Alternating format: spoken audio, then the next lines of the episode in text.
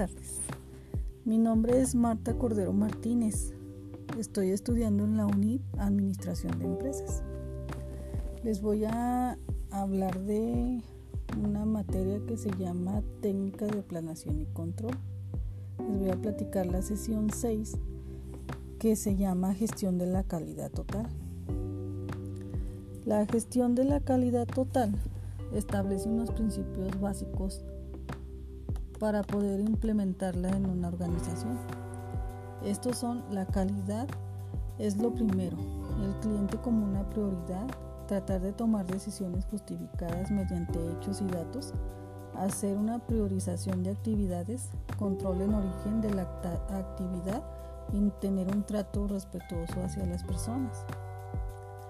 Entonces les voy a, a platicar, les voy a describir qué son los procesos y desechos, qué es el método FIFO, los procesos para identificar problemas, el in Team y la satisfacción al cliente. Para empezar, vamos a definir qué es la calidad. La calidad es un concepto muy de moda en nuestros tiempos, si bien antes se relacionaba sobre todo en la actividad en las fábricas, cada vez incursiona más en otros sectores de las actividades humanas. Recientemente se ha implantado en empresas de servicios, escuelas, oficinas de gobierno, etc. Su origen en las fábricas ha implantado la creencia de que se trata de un concepto aplicable solo a procesos repetitivos. Sin embargo, la calidad es un concepto asociado a todas las actividades humanas. De hecho, la historia del hombre es la lucha por ser mejor. Esta lucha por superarse lo ha llevado a vivir en sistemas más complejos, que significan mayores retos, pues los nuevos sistemas han ocasionado en los últimos tiempos algunas tragedias por fallas en la cadena productiva. La planta nuclear de Chernobyl la falla de transbordador Chayingue, el uso de aerosoles en la capa de ozono, entre otros. Tenemos que aprender a dominar nuestros propios sistemas y asegurar la integridad de la sociedad y el planeta.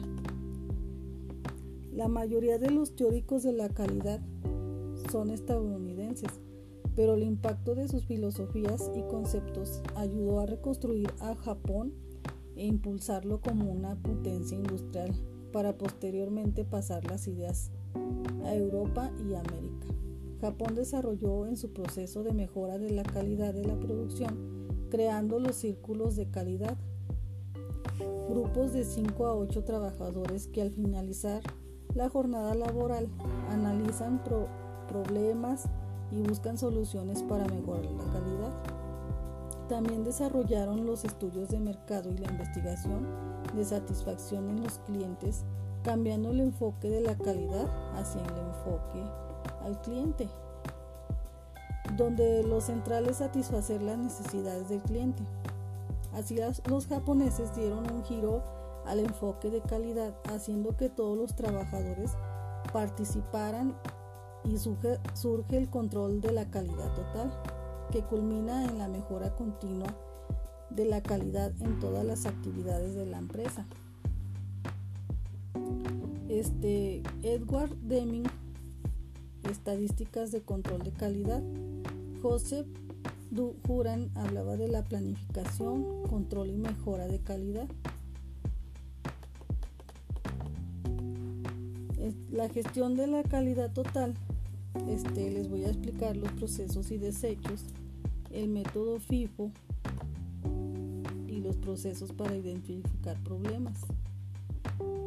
La gestión de la calidad total establece unos principios básicos. La calidad es lo primero, el cliente como una prioridad, tratar de tomar decisiones justificadas mediante hechos y datos, hacer una priorización de actividades, control en el origen de la actividad, tener un trato respetuoso hacia las personas. Este, hay unas siglas que, que tienen la T, la Q y la M, que significan clientes en primer lugar, mejora continua, objetivo cero defectos capacitación y desarrollo. La satisfacción de las necesidades y expectativas del cliente es un elemento muy importante de la gestión de la calidad, pero sobre todo es la base del éxito de una empresa.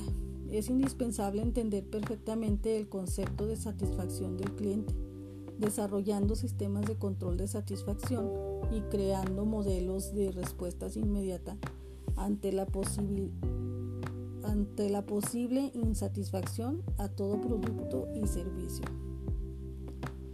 ¿Qué sucede con la merma de los productos terminados? Es la merma pérdida normal que sufre el material durante su transformación. El desperdicio está considerado dentro del costo de producción, por lo tanto como su valor lo absorbe, dicho costo no tiene valor alguno aparente. Por ejemplo, en la producción averiada se encuentra la fabricación de llanta para automóvil, donde en ocasiones la marca sobre el neumático aparece con defecto. Esto no afecta el funcionamiento del artículo, porque solo es un defecto visual. En este caso, las llantas son vendidas como de segunda en un precio por debajo de las ruedas, sin falla, pero mantienen un margen de utilidad. En ocasiones el defecto no permite un precio de venta con utilidad y la mercancía se ofrece al costo, únicamente para recuperar la inversión. Si el defecto es mayor, incluso se vende a un precio menor al costo. Por el contrario, la mercancía averiada es factible de ser corregida, reprocesando las piezas para que se conviertan en producción normal. Esto conlleva a un costo adicional que es absorbido por toda la producción del periodo. Y FIFO es acrónimo que significa primero entrar, primero en salir. Con este método de evaluación de inventario, la empresa cuenta el valor de inventario recibido en primer lugar cuando se hacen las ventas. Una de las razones más comunes que una sociedad decide usar FIFO es porque es forma más natural en línea recta, ya que cuentas con tu primer inventario como en los primeros artículos vendidos. Esto lo hace especialmente útil cuando el seguimiento de los artículos del inventario es simple.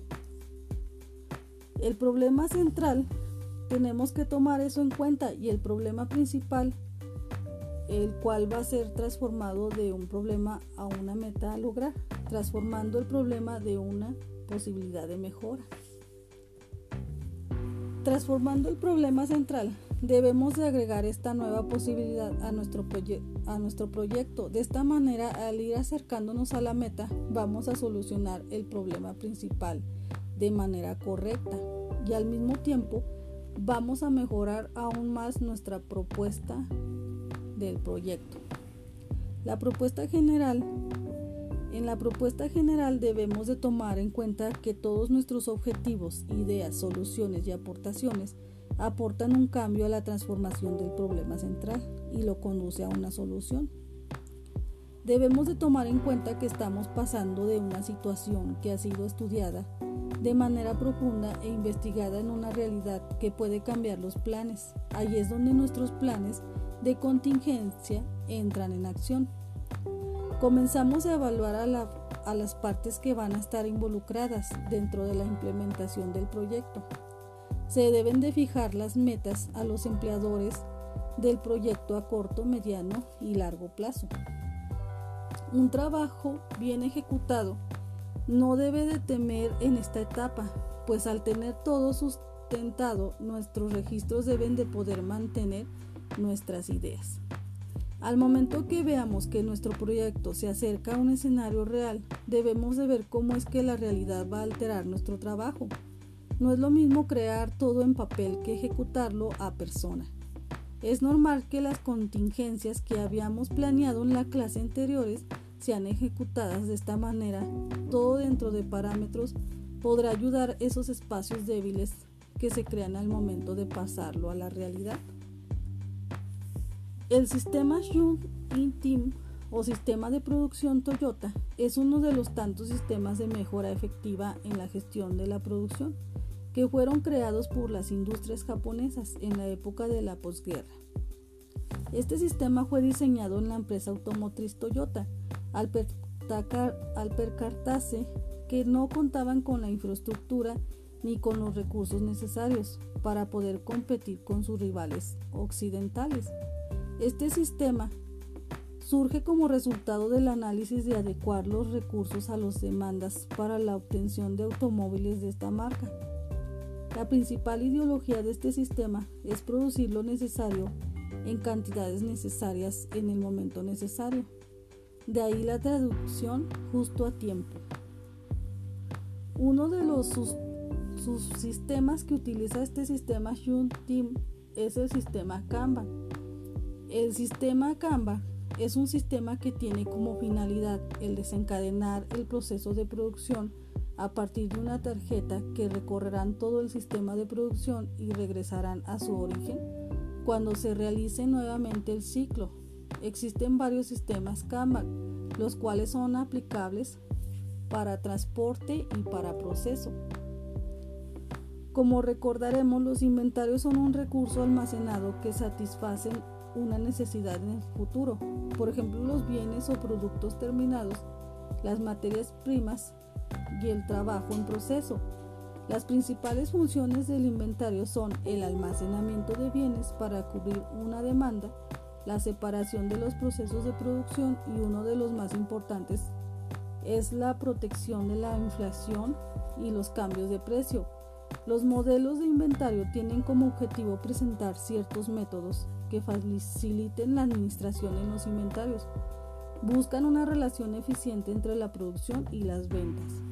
Los tipos de modelos son el modelo determinístico indica que siempre se manufactura el mismo producto y por tal razón no existen cambios en los pedidos de compra. El modelo de inventario para periodos múltiples que están enfocando a producciones de grandes dimensiones. Los sistemas Yun Team que mejora efectiva en la gestión de la producción. Eso es todo. Muchas gracias.